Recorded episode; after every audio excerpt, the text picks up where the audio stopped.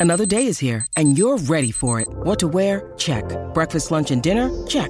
Planning for what's next and how to save for it? That's where Bank of America can help. For your financial to-dos, Bank of America has experts ready to help get you closer to your goals. Get started at one of our local financial centers or 24-7 in our mobile banking app. Find a location near you at bankofamerica.com slash talk to us. What would you like the power to do? Mobile banking requires downloading the app and is only available for select devices. Message and data rates may apply. Bank of America and a member FDIC. Arena in uh, one of the most enjoyable nights that I've certainly had on radio. Brett Phillips uh, leading the team uh, tonight. And uh, just speaking of Ash, I think we're going to see her a little bit uh, later on. She will be part of the build-up uh, to this year's women's singles uh, final. Um, a lot going on around Melbourne Park uh, today. We've got uh, a, a 90-minute preview here. We've got different guests popping in. Happy to take your text 0433 98 11 16. Thanks to Harcourts for all things real estate. You can connect with the booth right throughout the night 0433 98 11 16. Always great to have the wise counsel of uh, Christopher Clarey, New York Times uh, tennis sports correspondent, long-time writer. Chris, we are at day number 13 of the Australian Open. We are here for the women's decider uh, tonight. Djokovic and Tsitsipas uh, tomorrow night. We're right down to the business end. Great to have your company again. Hey, great to be back with you. It's not day 13 for you, Brett. It's longer than that, huh? The Aussie summer goes on here. Yeah, it even starts the year before, uh, which uh, makes it even seem uh, longer when we think back. The United Cup feels like a very, uh, very distant memory now mm. when it started on the 29th uh, of uh, December. we've actually got some tennis going on in front of us. you know, when, the great part about the Australian Open is that we are, are immersed in everything – and when you watch a, a girls' singles final and a boys' singles final, when you look at the honour roll from years gone by, the majority are going to kick on to something in the sport. And in fact, we've just we're just out the corner of our eye watched a young boy from uh, Belgium, Alexander Blockx, who's uh, won the boys' final just literally a minute ago. When you think of David Goffin, you think of Kim Clijsters and uh, Justine Henin, of course, coming from uh, a country, a small country uh, in Europe uh, we have had two cracking finals uh, today in both the uh, the girls uh, and the boys. We've had wheelchair action, uh, but these are the future hopes. And not every Grand Slam, of course, has the, the boys and girls singles final on the main court. Rod Laver Arena is is uh, has been hosting. the the youngsters for a number of years now. What an experience! Whether you win or lose, the experience of playing on a big court. Yeah, I think it's great to see. And actually, you know, the atmosphere is obviously not full, but it's, you know, I think these these guys will feel like they were pretty well supported here. There's a nice. Uh, a nice vibe, and I and I do hear the kids talking about that after the fact and saying how special it is because obviously at Wimbledon it doesn't happen. You know, they're keeping the grass protected and all that.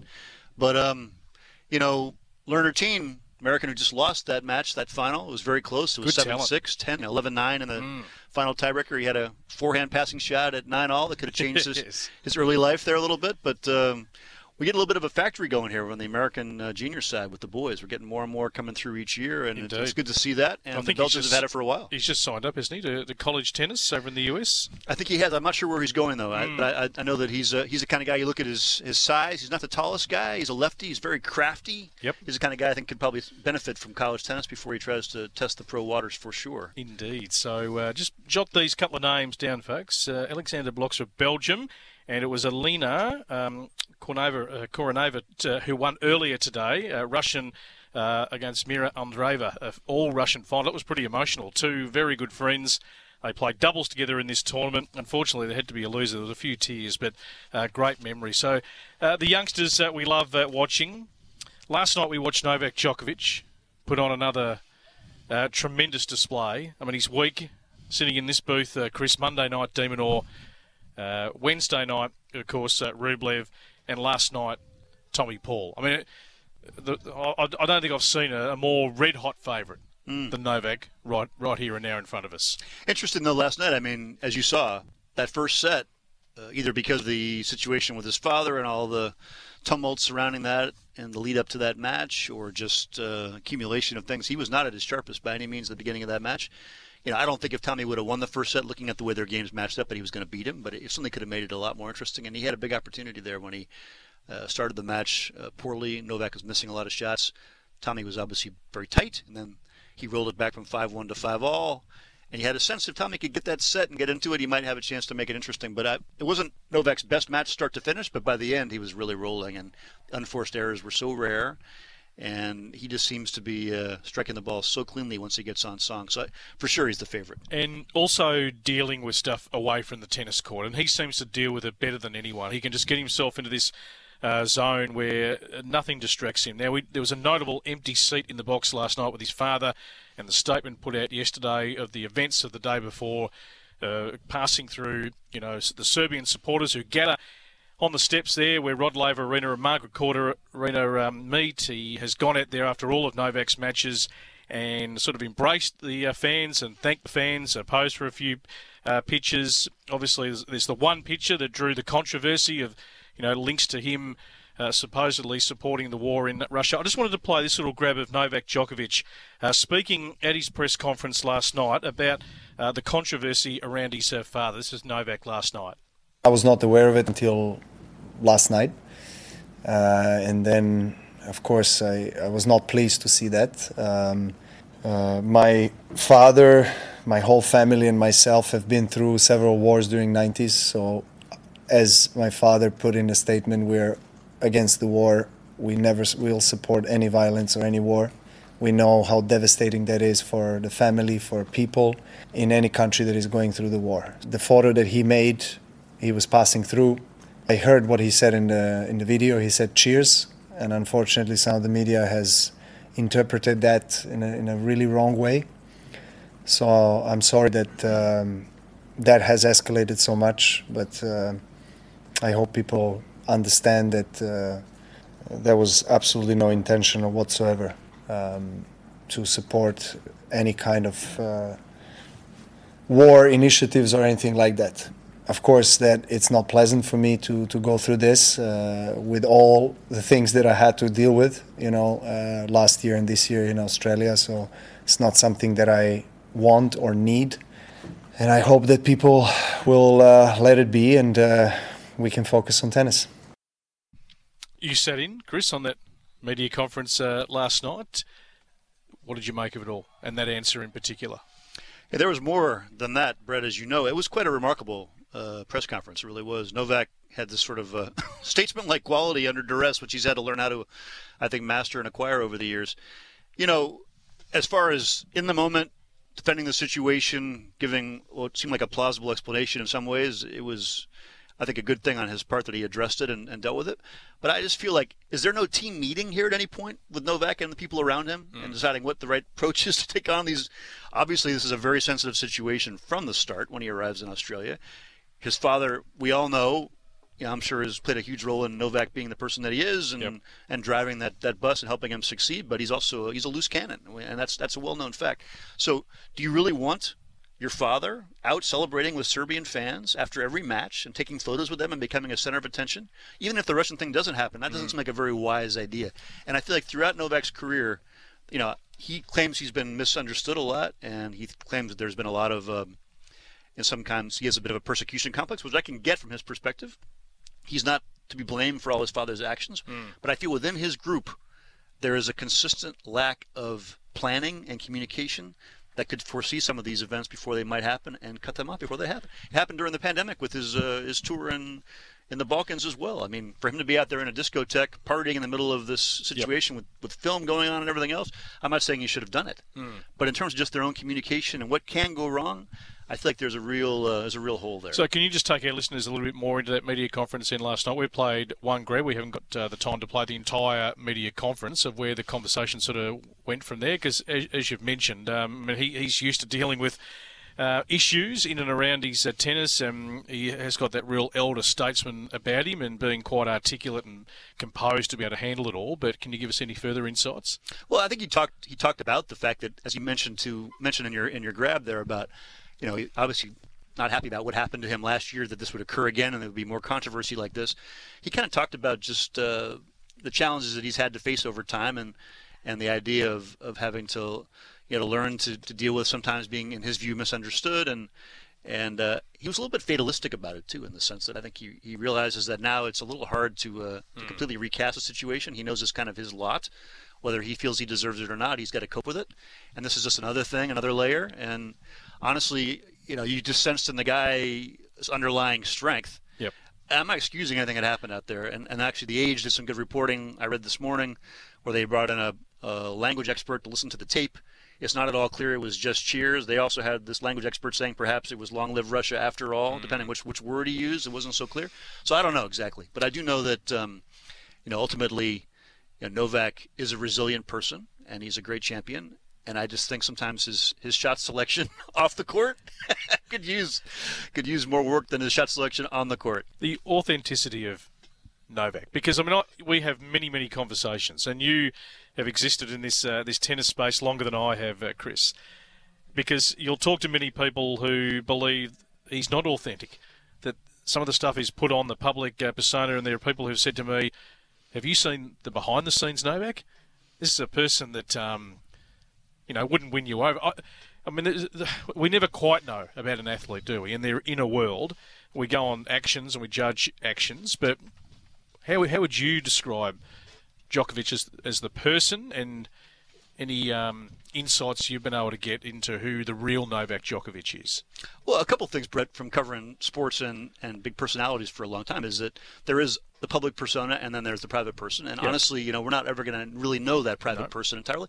And then you think about people in your own life. Do you really know them on a public and private level fully? It's not always easy no. to know what goes on when the door is closed. So Very that's true. that's a hard thing to judge. But I also feel like you have to leave some room for these people that go through these extraordinary things. And a person like Novak has been has had an extraordinary life in terms of what he's been exposed to, uh, the experiences that he's had from a very early age, even without tennis, just like going through the things he went through in Serbia with the NATO bombings and hmm. his family situation, the father slapping a 20 Deutschmark bill on the table and saying, "This is our last bit of money. What are we going to do?" kind of thing. Those are pretty powerful experiences. So you have to give some sort of room, I think, for the evolution of a person and what they go through over time, and they're going to change a lot in that kind of environment. Yep. Like I saw with Andre Agassi, who's nothing as traumatic as that, but obviously a, a very driven and you know uh, aggressive father, and and being forced into tennis, and and Andre, the person at 17 or 18, 19, and then what he became later on was night and day. yeah, no doubt. So you have to give room for that kind of evolution, and I'm sure Novak's evolved a lot. But all I can say is, from a journalistic perspective, I've interviewed him a lot uh, over the years in different scenarios he is he's a complex guy. Uh, he doesn't take life lightly. He can be funny, but he's somebody who who's always trying to looking at a way to incrementally, I think, improve the kind of uh, player and person he can be. Yep. Does he make the right choices all the time? Mm. I think mm. probably not. But I think he's somebody who uh, has got a lot of depth to him, and he's a searcher. He's a quester. Yep. Sometimes he's on the wrong quest, mm. but he's that's what he's doing. It's great at him. It's great at him that he hasn't had that same love hasn't it? That Federer and the Nadal have uh, enjoyed the adulation they've enjoyed. Yeah, but he, but came, he came in as the villain. He came in, disruptor. you know, he was he was a bit, you know, Lendl after uh, Borg and McEnroe and that kind of yep. deal. He was kind of destined to be a, a, disruptor in that regard. And then there's also the you know the situations where these sort of things have occurred over time, these sort of situations that he would call misinterpretations or, hmm. you know, um, the way he's reacted at times to things. There there is a certain element of injustice to some of it, but certainly not all of it. We're going to park that for just a moment. Uh, after the break, we're going to bring in uh, Brad Stine, who the coach of uh, Tommy Paul, long-time coach, of course, uh, on the tour. And we're going to reflect on uh, last night, but also reflect on Tommy's journey and where that's at a, a breakthrough at this year's Australian Open to make his debut semi final. 0433 98 11 16. You can keep your texts uh, coming through. Uh, we are here for the magnificent Kia EV6 GT. It's the most powerful Kia ever crafted. We're building up to the women's final. That is about an hour and a half away tonight. Of course, Alina Rybakina and Aryna Sabalenka. I just walked past her in the uh, hallway there, Chris, and I tell you what, eye of the tiger in the zone, ready to win her first trophy. We'll see if that happens, but Brad Stine is coming up next.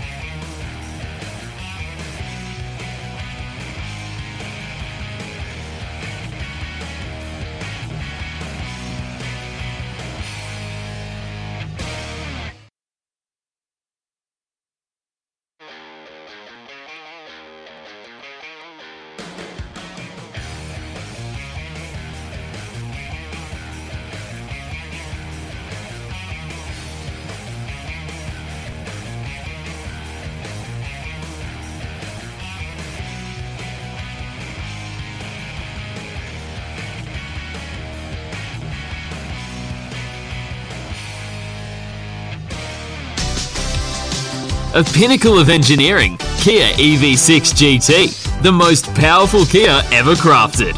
Live from Melbourne Park, this is SEN Tennis.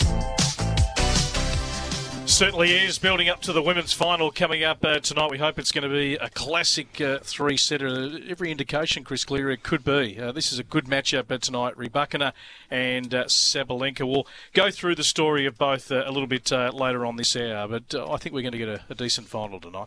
Well, it's all they know is three setters. They've played mm. three times, gone three, Correct. and, and I think they're both, you know, playing awfully good tennis. It's going to be short points you know, it's not going to be uh, double-digit rallies. May not get one the whole match. No, no it's going to be uh, it's going to be plenty of firepower on court tonight. We want to reflect back on uh, last night because over the last few years, uh, wearing the different hats here, I've had this man just in my ear with his uh, commentary, and then you see him in the coach's box, and know, we go all the way back to uh, the early '90s um, and his association with uh, Jim Courier back to back here, and uh, famously jumping into the Yarra. But I, I, love listening to his analysis, and he's doing a mighty job with uh, Tommy Paul, who's just had his best run at a major, making the semi-finals. It's uh, a warm welcome to Brad Stine, his coach. Good to see you. Thank you so much. It's good to be seen. How do you how do you reflect back on uh, last night? I'm, I'm keen also to ask, you know, in that 48-hour window leading up to the semi-final, how invincible Djokovic was against De Minaur and Rublev. And I, I know you won't take us totally inside uh, Brad as to how you right now formulate a game plan for Novak on this court in particular. Well, the 48 hours leading up after Tommy won his quarterfinal, I mean, we were feeling pretty good. we weren't feeling so good last night after the uh, after the match.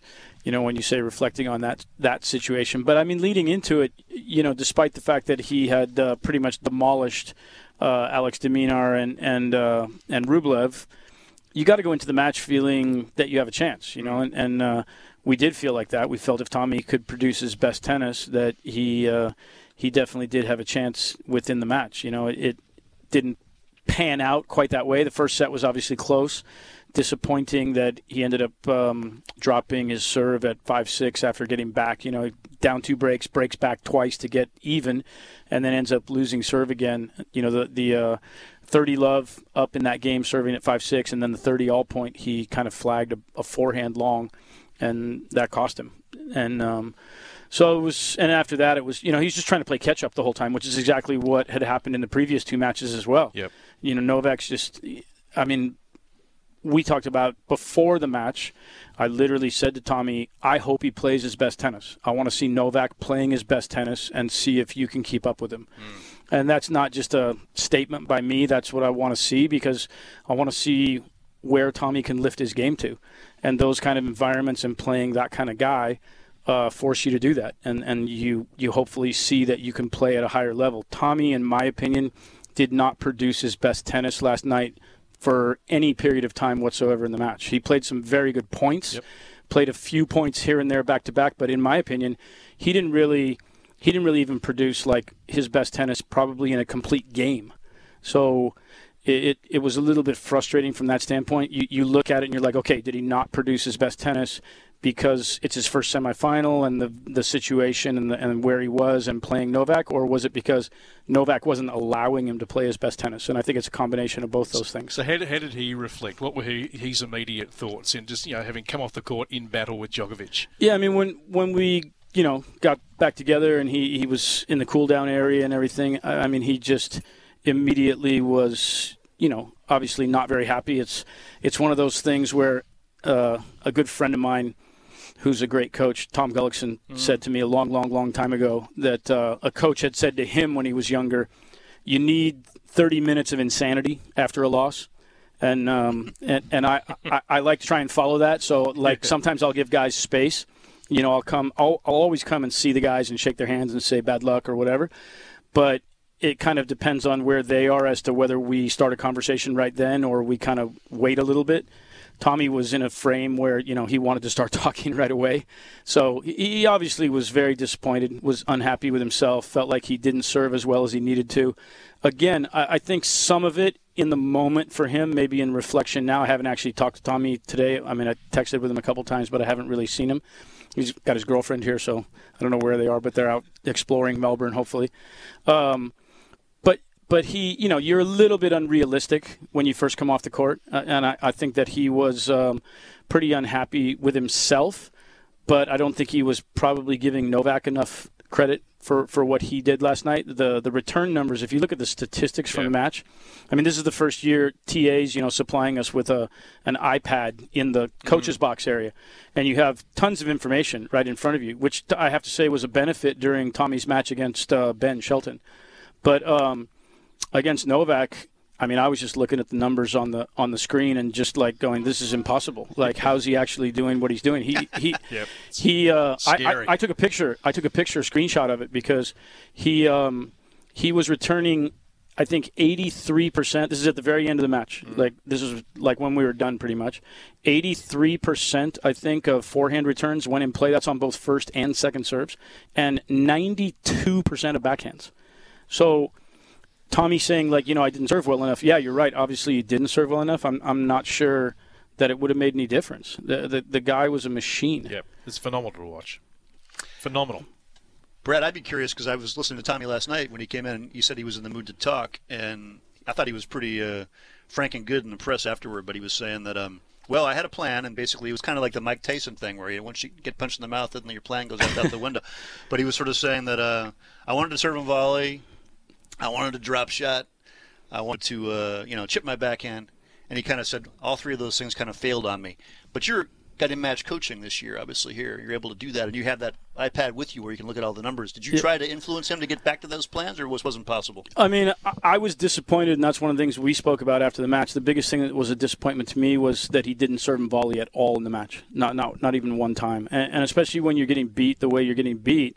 You know, I mean, what's the difference if you get beat serving and volleying? You're you're already you know getting your patootie handed to you in in the match, so you might as well try and do some things that are a little bit different. So th- I mean, that was part of the plan.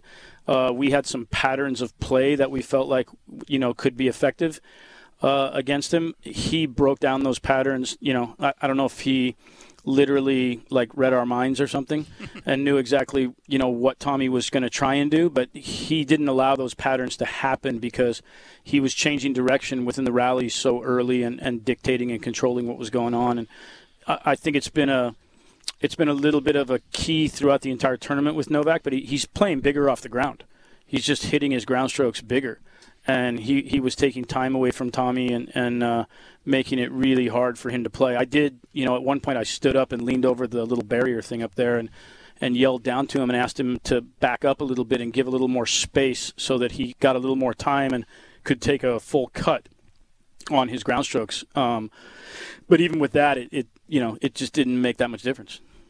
And also, I know you talked to me the other day. We did an interview for the New York Times, and you were talking about how his forehand's improved so much, especially his running forehand but it seemed like Novak just knew where to put the ball, so he was kind of right at the edge of his talent there yeah, again that, and again. I mean, again, Chris, for me, that was a disappointment. You know, is that we, we felt like, and through the majority of this tournament, you know, his forehand's been very good. He, he's he's done a lot of damage with his forehand.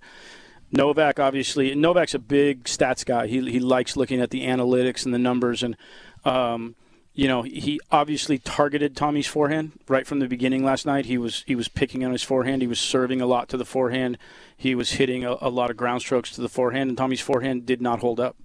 And and that was one of the things we talked about after the match. Also, that was you know it was a disappointment that um, that he wasn't able to really stay with him from that standpoint. You know, and again, I look at that, and it, the question is, was that Novak? Was that the environment? Um, you know, what was the situation? So, you know, Chris, you and I spoke about this the other day, and I, I think I was being very frank and, and honest about it. You know, I mean, if, if before the tournament started, you said the 35th ranked guy in the world would be in the semifinals of the Australian Open playing Novak Djokovic, what chance do you give him in that match? You'd say very little. You know, so it, it wasn't a surprise necessarily. Again, I go back to the comment that it was disappointing that Tommy didn't really have the opportunity or couldn't create uh, his best tennis for any longer period within the within the match. You know, where he might have been able to at least create a little bit of scoreboard pressure. Um, you know, and, and maybe sneak something out. The, the first set was obviously, if he gets to the breaker, you know, who knows? It's one point here or there. You take a little bit of risk, take a rip at a ball, and you hit a winner or something, and all of a sudden you can win that set. You know, but um, you know, and from there, who knows what happens? Maybe maybe he loses two, two, and two after that, you know, and it's basically the same kind of match anyway. But it does seem though, from watching him, Brad, and you'd know this from you know being around him so much with Novak, because of the leg injury and what his abilities are to adapt. He was ramping up the pace on the strokes from the beginning of the tournament, really going for more winners, and he hits it so clean that he can he can do that. And Yeah. it's, it's like when he kind of wants to, he can. Yeah, no, absolutely. Uh, The thing, again, the thing that stood out to me first and foremost last night was the returning. And if you break that down and look at the second serve returning, he was adding pace to Tommy's serve on the return. He was he was sending the return back with as much or more authority than what Tommy was hitting the serve with. So that starts the point out, and then he's not missing very much off the ground. He's hitting the ball bigger off the ground than he has historically. And I mean, he was unloading on balls last night. Absolutely unloading. I don't know, you know, on TV, it's probably hard to tell. Um, on radio, it's probably even harder to tell. But um, it's, uh, I mean, he was really, really cracking balls and taking time away. And then you add on top of that that he was being incredibly precise with where he was hitting the ball, the depth on his ground strokes through the court.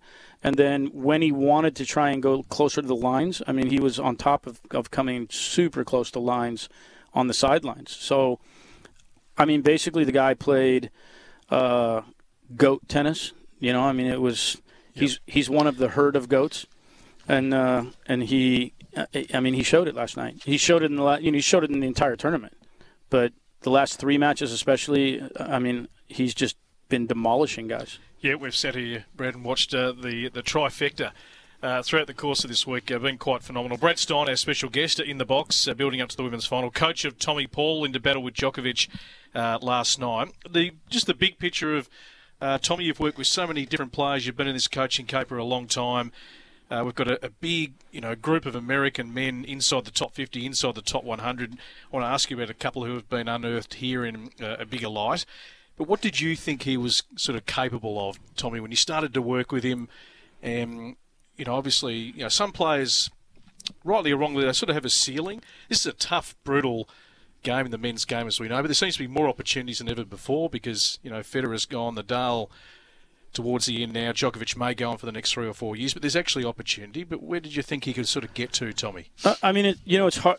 When I first started with Tommy, I mean, there was a lot of question marks in my own mind. Um, you know, we we spent uh, we spent the end of the year 2019 together. He was still playing challenger level tennis then. He was he was ranked about 130 in the world, excuse me, um, when we first started, and he he was doing very well at the challenger level. But I mean, I had actual doubts that that he, he could necessarily be a top 50, top 30 kind of guy. And then, you know, as we've spent more time and he's developed and his game has continued to progress, I mean, he's continued to prove me wrong from that thinking back then, you know, and you start to see what he's capable of and more and more and more. And even just in the last weeks before we came here, uh, you know, Tommy didn't play doubles here. And the reason he didn't play doubles here is because we had a situation that occurred at the U.S. Open where he was supposed to play doubles and um, he ended up having to pull out because he won his first two rounds in five sets. And it made no sense for him going into the match against Casper Ruud in the third round to play doubles on the off day. It just wasn't the right thing to do for him to be as ready as he could be. So we talked about not playing doubles here with the idea that we thought Tommy can be a second week guy. Um, but that doesn't necessarily mean we thought semis. We just thought, you know, he's going to continue to progress and, and hopefully improve his ranking and get deeper in the tournaments.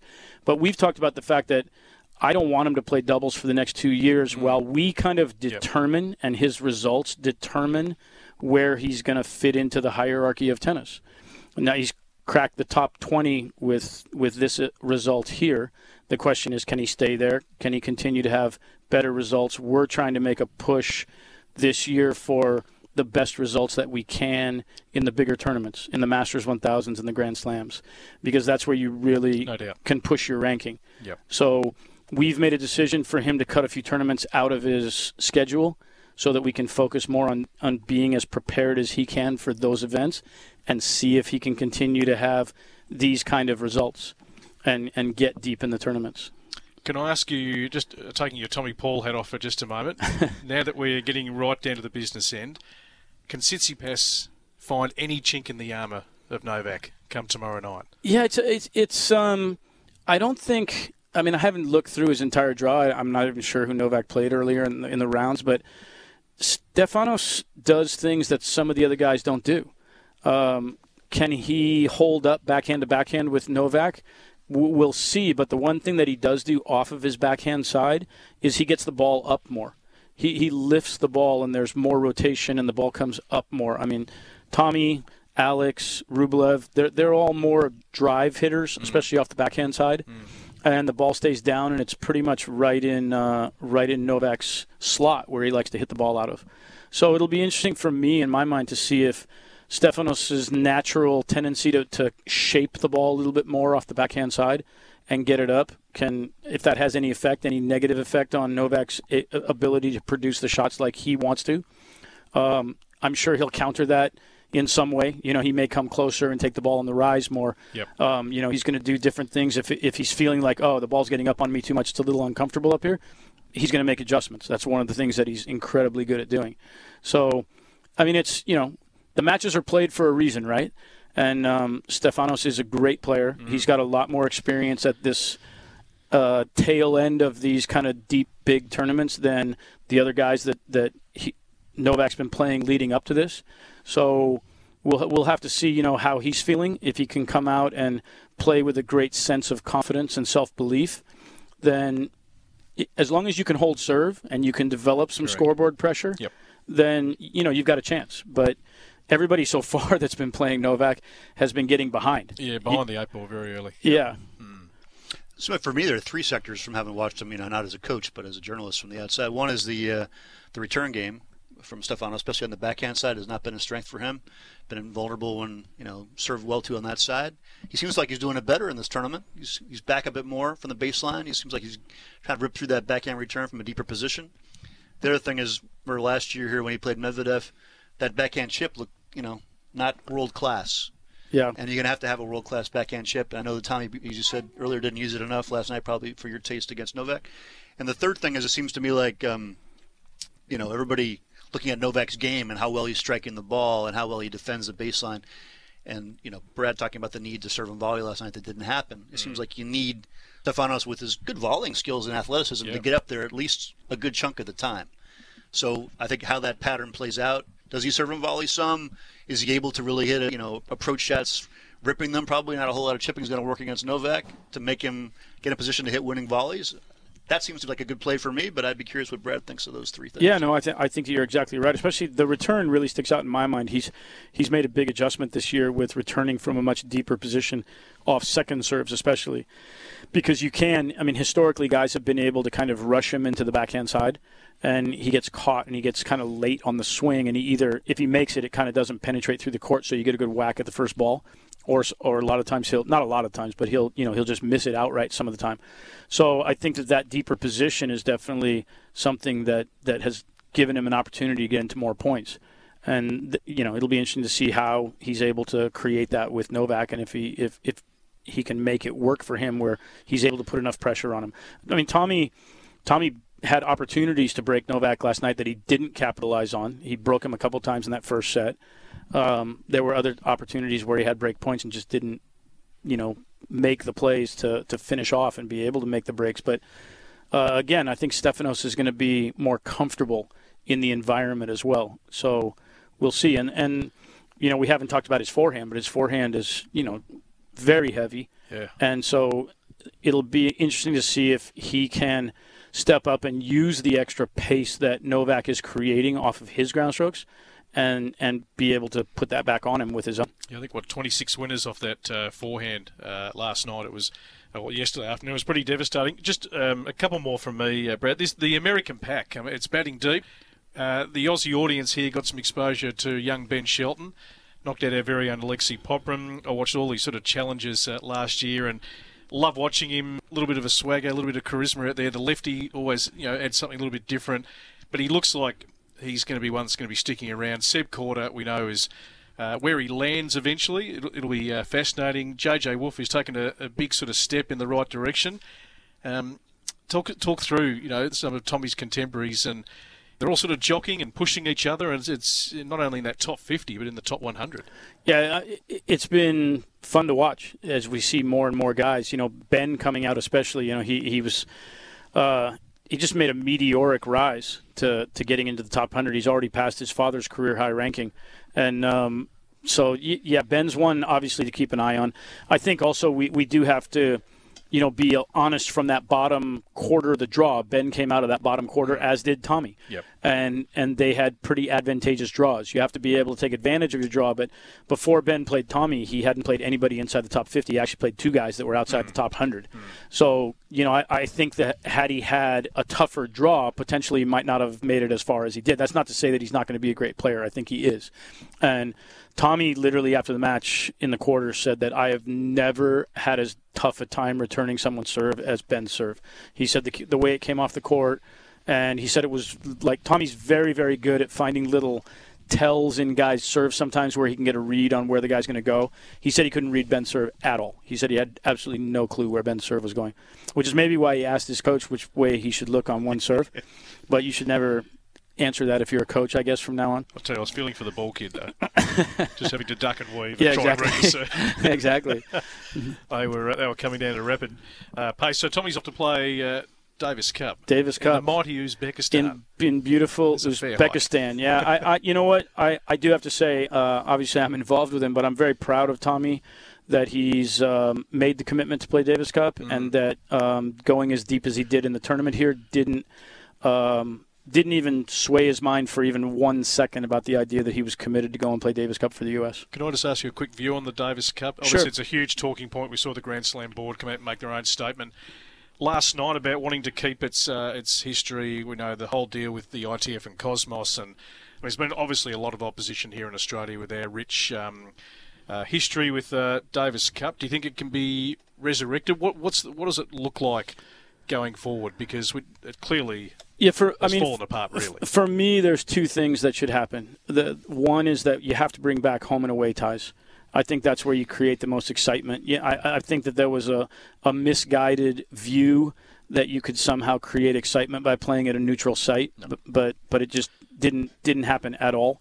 And of course, you know when you play home and aways, you lose some of your viewership as as you progress through the draw. Yep. But you know if you play a home tie here against anybody, it's sold out. If you play a home tie in France or Italy or Spain or anywhere else or anywhere in South America, you know it, it's sold out, and that environment creates so much energy, uh, whether it's on the TV or radio or people there live watching the matches, and that's one of the things that's always been the greatest about Davis Cup. No doubt. So for me, that's it's first is you bring back the home and away ties, and then second is that I can live personally. I don't like it to be honest, but I can live with two out of three sets instead yep. of three out of five sets. But you have to bring back the reverse singles. Mm. You, you need to go back to the format where you play two singles on Friday, a, a, doubles match on Saturday, and two singles on Sunday. Because two out of three matches just creates it, it's like anything. I say this all the time um, you shorten the format, you create a much greater degree of luck, yep. and there's going to be way more upsets, and, and you you don't want that necessarily. I mean, I, again, I, I, don't know. Maybe people sat in a in a room someplace and said, "Hey, yeah, we want more upsets. We want to have things happen, you know, or whatever." But I don't think that's what you want. You want the best teams to progress yep. through the draw. So for me, those are the two biggest things, and, and that brings it back at least close to where the traditional Davis Cup was before let's hope wise minds get together and uh, get it sorted. Brad, great to get your insights, pick your brain. Love listening to you, and uh, good luck to Tommy. We're going to follow his journey uh, post his semi final result to see where he can uh, kick on to. And you've won us over tonight because you've brought in gifts as well to keep us fueled for a big night of uh, singles and the Aussies and the doubles. We're going to get through maybe to midnight uh, tonight. Uh, safe travels this year and really appreciate you stopping by. Thank you so much, you guys. I appreciate it. Brad Stine, the current coach of Tommy Paul, who was, of course, in battle with Novak Djokovic last night here on Rod Laver Arena. We'll take a break. we will continue our build up to the women's singles final.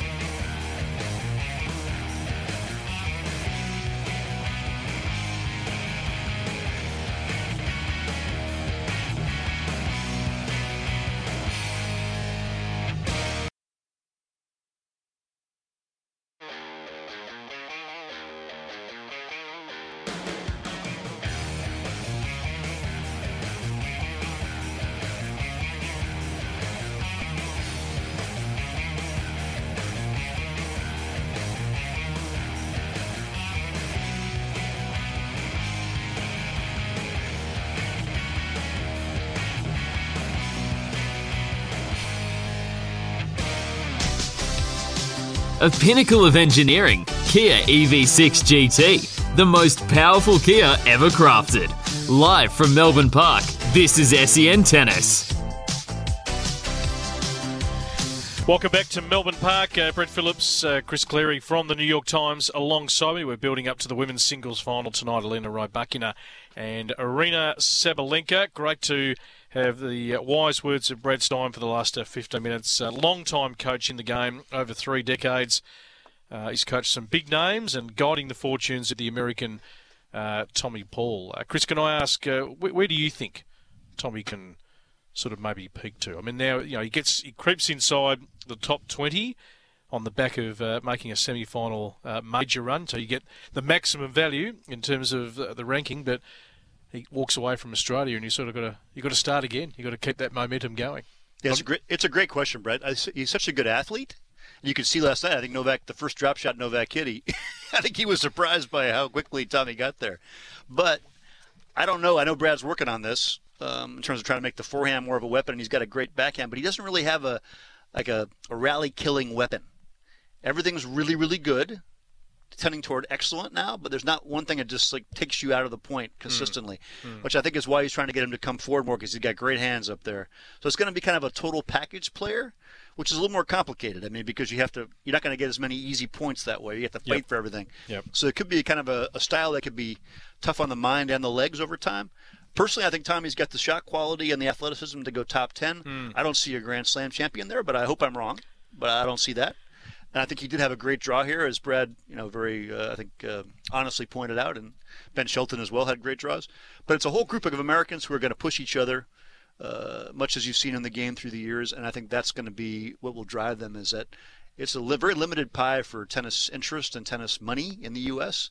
And these guys are, are, are going to fight for it, hopefully in a very good-natured, friendly way. But they got to fight for it. Yeah, no doubt about that. Uh, the Aussies have just stepped on out of court. Uh, Rinky Hijikata and Jason Kubler are going to play in the dubs uh, here later tonight in the final. Uh, big chance against the unseeded pairing, Zielinski and uh, Nys. They're out having a little hit at uh, the moment. Gee, back-to-back years, maybe Australian Open champions on the men's side. Uh, Davis Cup. Well, you just have a little discussion on that. I know you've done a lot on it. Uh, we've d- discussed a lot on it. Um, you know, on SEN, the first serve across uh, the journey. We are going to uh, pick the brains. We haven't had a chance to talk to Mark Woodforde, and he's been part of our team. We'll do this uh, tomorrow night. What about your own thoughts on the back of what Brad said about the future of the Davis Cup?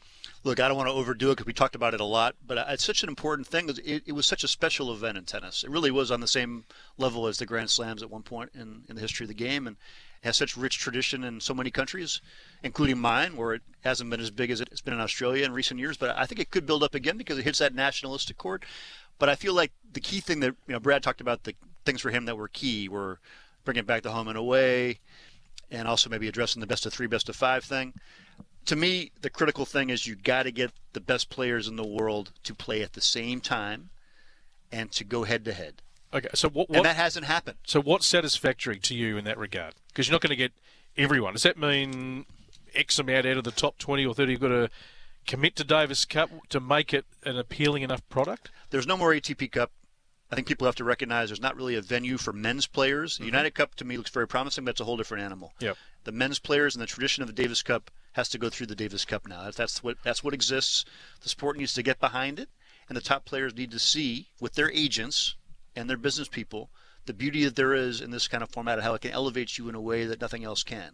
The Olympics is still an individual event. Yep. You can make an argument the Olympics should go to a team event, but if they have Davis Cup and that's the only team venue, the sport as a whole needs to see the greater good, and either the money's got to be increased through the Grand Slams contributing hmm. or the ATP contributing, but they got to make it big enough that the top players are going to really regret passing it up. Because look at this, Brett. We have the greatest, one of the greatest areas in, in modern sport mm-hmm. And in men's tennis Yep. with the golden era Novak, Rafa, Roger, Murray, then you add in people like Wawrinka.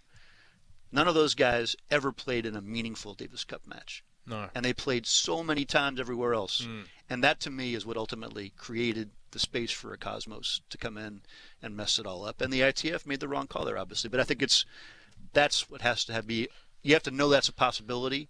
Otherwise, I think it's doomed. Yeah, I mean, it has to get back. I mean, the home and away ties, that, that's what set, set it apart. I mean, I just think back whether you had uh, 20,000 at Rod Laver here supporting or you had 15, 20,000 against you. That's that, that was the unique atmosphere of Davis Cup. If you just closed your eyes, Chris, that sound of the Davis Cup, that, that's been totally taken away. Yeah, I mean, I was I was there when they first moved it to Madrid for the the first Kosmos year, the first of the Piqué Cup, as they called it, and I was there at three in the morning for Italy U.S. and there was like you know 20 of us in the stadium. Yeah, a lot more in Australia at 3 a.m. than there were there. Absolutely. But the only thing is, yeah, home and away, that needs to be part of it. I don't have a problem with like a Final Four as long as one of the Final Four is the home team, mm. and if you build it up, say over two years or you make it every four years. But the money's got to be there to sustain the International Tennis Federation, which needs it to survive. But you got to get the best players in the world most of the time in it, and they got to play each other. Yep. We'll uh, talk about it with Mark Woodforde, who's obviously got a, an ITF uh, hat that he wears uh, tomorrow night when he joins us for the men's final. Uh, let's look ahead to the women here tonight. What, do you, what are you what are you expecting here? I mean, as we mentioned off the top, this has the makings of been a really good competitive final. Uh, both can really mount a strong case to win this match here tonight. I'm just flashing back to a year ago, which was such a great story for Australia and world sport and women's tennis with us, with Ash Barty winning. But just stylistically, what a different match, you know? Very. I mean, Ash carving up the ball, spins, variety, changes of pace. Yep. We're going to see none of that tonight. This is going to be I'm coming at you with what you know is coming, and you got to react to yeah. it. And you got to react quickly because these players are so powerful, both of them, huge hitters off the ground. Mm. And, um, you know, some of Sabalenka's forehands clock in, as was mentioned this week, faster than the men. Rybakina's first serve speed is faster than uh, 20% of the men's field. Yep. These are really, really powerful athletes. Very different types. Sabalenka is more explosive and volatile. Mm. Uh, I'd say Rybakina is more of a rhythm power player in a way, very flowing. But you get close to the court and you see the pace she can get in counter punching or in just punching. It's tremendous. And that serve is not just a blast serve. It's also mm. she's got touch. She can hit the nice uh, slice to the outside. She didn't serve great in the semi. I didn't think uh, against um, you know Azarenka, but she definitely uh, has more variety than you might expect on that shot. And I think she proved last year at Wimbledon when she won. I mean, she beat quality players and she's beating more quality players here. She's beaten five Grand Slam singles champions in those two tournaments combined. Sabalenka won't be one of them, but Sabalenka has been, you know, somebody everybody knew was going to come at some point when she got the serve right. That, that's the key, isn't it? Because you get into these grand battles with uh, Sabalenka.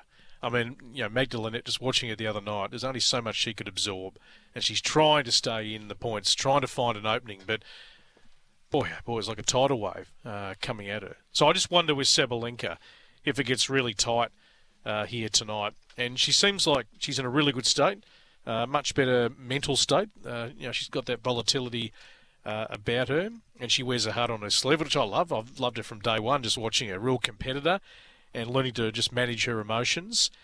Uh, but you just hope uh, that you know, if under pressure, she doesn't get tight, and that the serve yips back to haunt her. I mean, that's that's the worst case scenario. But the grand battle is going to be really, really fascinating. Um, Hard to, hard to know who wins that totally. Uh, know, Sabalenka is going to blast the ball. It's, it's interesting watching Rybakina from our bunker here.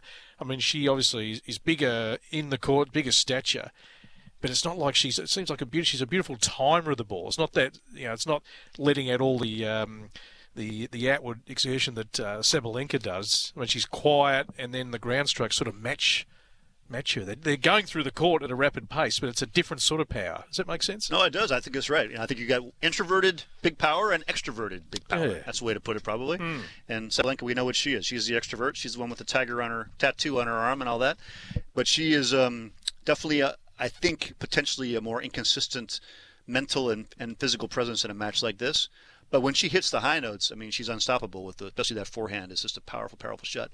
Talk to um, Rybakina last week. Got a nice long interview with her and her coach Stefano Vukov, just about the um, you know the, her path and her journey.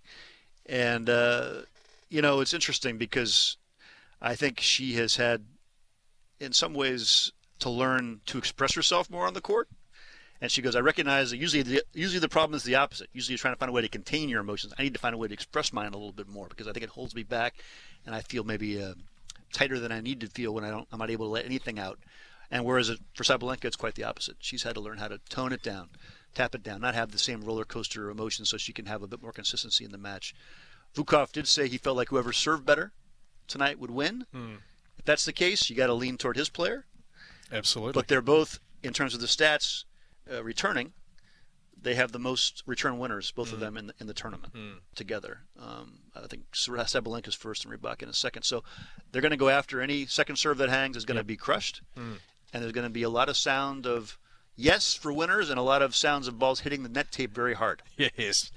Yeah, that'll that'll come through, folks, uh, tonight. Uh, that, yeah, it's. It's an absolute contrast uh, to last year, and uh, we do miss uh, Ash Barty every time I think of all the things she brought to the tennis court, all the variety. Uh, many people in Australia wouldn't know uh, um, the coach of uh, Rybakina. They've been together for some time now, so we're seeing him on the TV a lot. He's pretty vocal and a bit demonstrative at times. Um, you know, she's obviously quite mellow uh, out on the court, not letting much emotion. Can you give us any insights into the coach and, and how they're formed such a, a great union that's now taken her what uh, Wimbledon last year, winning the winning the championships and another final here. Look, I don't know what happens on the practice court. Uh, it definitely. Uh, I, I don't think everybody loved what they were seeing. Some of the, in, you know, they have the in-match coaching we talked about with Brad earlier this year. First time at the Australian Open, it's allowed from the stands like that, and um, and Stefano was was very aggressive in the box toward Rybakina and, and very, you know, a lot of directives, kind of getting frustrated, exasperated with her. That rubs people the wrong way. It seemed like he was uh, kind of going after his player. He said that's what she that's what she wants. She wants emotion from her box because she can't always produce it herself. And also, you said it was very loud in there. I got to get my voice across the crowd and get and make my points. That was his thing. But he's he's definitely a he's a good interview. He's an emotional guy. You know, he's uh, from Croatia. He's got Italian blood as well. He's somebody who uh, has brought her up basically from outside the top 100 to Wimbledon champion. So I think he's developed a lot of self-belief, and uh, he's helped shape her game into what uh, was very much raw material at the beginning. And so uh, I think they also had some problems after Wimbledon getting everything in place. She had some bad losses, didn't play great after that in a lot of ways. Yep. Uh, some early round losses, I guess it was probably the tumult of having that experience and, and trying to go back to Kazakhstan and where she rarely spends time and, and sort of meet that moment and you know do the country justice in that. But he said they had a really really good preseason in Dubai, one of the places that they train, and that she was able to really lock a lot of stuff in, and you can see it. And she looks out of that uh, female pack of players, Chris. She does look like one that could win multiple slams. I agree. No, I think that's right. And Sabalenka, as long as her serve is right, I think is in that crew as well. But but Rybakina uh, has had success on clay as well, so she's definitely done well on all surfaces. Did well at the French Open was kind of her first uh, good Grand Slam, and she's just an amazing rhythm player when she's on, and she has incredible timing uh, and also an extension. I mean, she's not a great mover. But for somebody that size, six feet tall, with that much natural power and that good a serve, she moves pretty well. She moves well. I've noticed coming forward. Yep. So you might try to drop her to get out of rhythm, but she comes forward, attacks the ball well, and then she finishes decently at the net. So she's got skills. Sabalenka's story really uh, fascinates me. I mean, you know, she didn't. Uh, she started in the juniors a little bit later. I mean, she was playing ITF uh, sort of senior events before she was playing junior events. Didn't play the junior slams, and then, you know, that ranking. If you go back to um, what age 17 was 548, jumped to f- uh, 159 the year after. So in the space of two years, went from 548 to 78. Then the massive jump from 78 to 11 in the world uh, at the age of 19 to 20, and then she's obviously skyrocketed all the way up to uh, world number two. Uh, we always talk about in tennis all the different journeys that uh, players uh, go on. We've learned about you know young Belt Ben Shelton here, um, not really taking it uh, seriously to sort of his you know mid-teens, really getting into tennis. I mean, I always laugh, Chris, when you hear about uh, the backstory of players. You know, I started, I picked up a racket was two or three. You know, it was put in my hand, and that, that was destiny. But uh, the Sabalenka journey is is really, really fascinating because a lot more are starting to go down that college path now, but some will think, no, I can just go and hit the, the tour, and she has in a, in a big way. So we always knew going back uh, to that year where she won about, uh, what, three or four titles into 18 to 19, uh, that at some point this type of moment was going to come for her. Yeah, she had Dmitry Tursunov uh, in her corner at that point as a coach, and they really clicked. I did. Uh, Tursunov uh, has proven that he's a very, very good coach. Um, I think he's somebody who's going to have a, a good impact on Belinda Bencic's game going forward. I already helped her this Yep. this season at the beginning. helped Anett Kontaveit also go forward, you know, to number two in the world for a while, which was a big, I think, a big performance. So he knows he knew what he was doing, and he really was able to get her game in place. Um, you know, she comes out of uh, Minsk in that area there. There were people like Azarenka who had uh, become superstars in her country, so she could see the path in tennis in front of her that was possible. Max Mirnyi as well on the, on the men's side with doubles and a, and a very good singles player. So others laid down the path for her, but she's just you know a supremely powerful athlete. I mean, she could have succeeded in a lot of sports. I wouldn't mind seeing her on a basketball court the way she's built, it the way she moves. But she was a matter of channeling it all and, and finding a way to provide some margin for error because she she goes for it. She has that kind of personality. So who wins? I'm going to go with Rybakina tonight. Mm. I just feel like the overall consistency, the fact that her serve has been locked in, and um, and Sabalenka's, despite the progress and you know, all credit to her for getting over the yips. I think I think Rybakina's serve is a better weapon. So uh, and I think she's going to understand how to get Sabalenka, uh, like Linette, a little bit off balance and, make some more errors. That's ahead of us. What about the biggest takeaways out of the last fortnight on the women's side? What have, what have you taken out? A couple of. Well, you know, I, I kind of felt like Iga Swiatek was you know, ready to become a, a long-term champion. I, I, still feel that in my bones a little bit, just based on her athleticism, her work ethic, her intelligence, the way she dominated the tour last year. But then you see these players like Rybakina and Sabalenka hitting new levels now, and then you see the way this women's tournament has gone again. It feels a bit more like uh, chaos again. So it's hard. Uh, I'm, a, I'm a little unsettled by that. I was kind of locking into a little bit of a narrative, and I think uh, I'm not sure that narrative is going to hold up. No, and we won't see. So Iga will play. Where will she bob up? I mean, obviously Indian Wells, Miami. Uh, do you think she'll go? Obviously, there's the Middle East in in Feb, which, which is probably where we'll see her next. I think she's supposed to go to Dubai. I don't know what she'll end up doing. I mean, she may change her plans. She was obviously in a little bit of uh, disarray mm. in this tournament here. Maybe she needs to kind of go back and reboot. But uh, I know she'll do it thoughtfully. She has that kind of a personality, and she is a fantastic mover and, and athlete, and uh, and the clay suits her like like nothing else does. Yeah, I mean, she's obviously got a huge margin in terms of that number one ranking. Uh, whoever uh, wins here tonight, still uh, she's going to have that sort of 4,000 point uh, buffer. So uh, she's uh, looking pretty good, and obviously can just go away and reset for a little period, have a think about things. And when you're the hunted, it's it's a tough assignment in sport when everyone wants to take a take you down. Yeah, she's talked very openly about that, which I think is smart. Mm. I think she's not trying to put up a facade and she has her performance psychologist with her, Daria, who's been a big factor in her success. They have a lot to work on. I mean, Iga's a, a complex personality, and it's it's a lot to it's a lot to carry. And you forget when you're in Australia, but she is a huge star in Poland. Mm. Much like Sania Mirza, who finished up here yesterday, you know, in her career in Australia, was in India. Yep, it's a lot of pressure. Yeah, people wouldn't realise here. Our SEN audience, who obviously love all uh, their sport, uh, Chris, know how big Sachin Tendulkar was in India and still is. I mean, Sachin know, still I, th- I think can go outside without having a disguise on. He just gets absolutely mobbed. But Sania Mirza, people wouldn't understand how big she was. I mean, she's the trailblazer, really, for Indian tennis alongside, you know, Bopanna and um, uh, Mahesh Bhupathi as well. From that same uh, generation, there were billboards up, I think, of, you know, Sania. And, and she's been prepared to sort of... Um, just sort of prick the needle a bit across the journey, isn't she? Just you know how many Instagram followers she has, bro? I haven't looked. I, I, can imagine it'd be a hell of a lot more than me, Chris. 11 million. Yes. And this is the not a single star. This is the number one doubles player yeah. in the world at one point, but somebody who crossed a lot of barriers. And so I, yeah, I think that tells you something right there. And, and I, I, don't know how many Iga has, but in Poland, she's she's the biggest thing. Mm. I think she's married to uh, is it Shoaib Malik, the Pakistan uh, cricketer. So. Yeah, and, and, obviously we saw a young child in the box uh, yesterday. So if she's retiring, there was no announcement from Bopanna yesterday. Was he just going to keep playing? Yeah, 42? I mean, Bopanna looking like looking like old man time there with the grey and the beard, and he's a, a, body I can relate to. Yeah, absolutely. Oh four double three ninety eight eleven sixteen. You can uh, certainly send your text through oh four double three ninety eight eleven sixteen. We thanks to Kia. It is the uh, pinnacle of engineering, the Kia EV6 GT, the most powerful Kia ever crafted maybe just a quick look ahead to uh, tomorrow as well. I know we've discussed it a bit with uh, Brad, but hopefully we're going to get a really decent uh, men's final. But hard to know if he's in that sort of invincible mood, uh, Djokovic. But it would be it'd be a great moment, obviously, for Tsitsipas to get a breakthrough, go to world number one, do it in a place like Melbourne where he's got incredible support from the uh, Greek community. It seems like it's just a big mountain for everyone to climb, but going through you know the tournament as we turn the page into the second week, we sort of identify that he was he was the best chance if he get if he could get to the decider. Um, but the start, we keep talking about the start. That's what Uh, something has to change in, in that regard. Easier said than done. Do you give him any chance? Any chance at all, Chris, in the final? Yeah, as we discussed, I do think for me it's how much can he attack. So I think that's uh, he has you know excellent uh, excellent hands and he's a great athlete and he can do a lot of, of great things up up in the forecourt, but he's got to get there, and and I think the beginning of the match is really important because I think if Novak locks in, uh, it's kind of like yeah. you know the Empire won't strike back. No, it's good night early.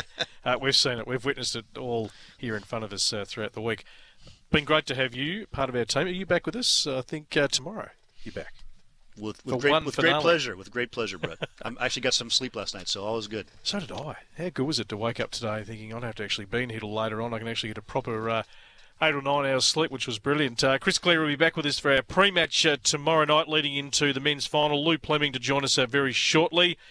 Uh, roof closed, the lights going to be dim. The big pre-show here before the women's final, and the players are about uh, half an hour away from uh, joining us for what we hope is going to be a classic women's singles final. All coming up.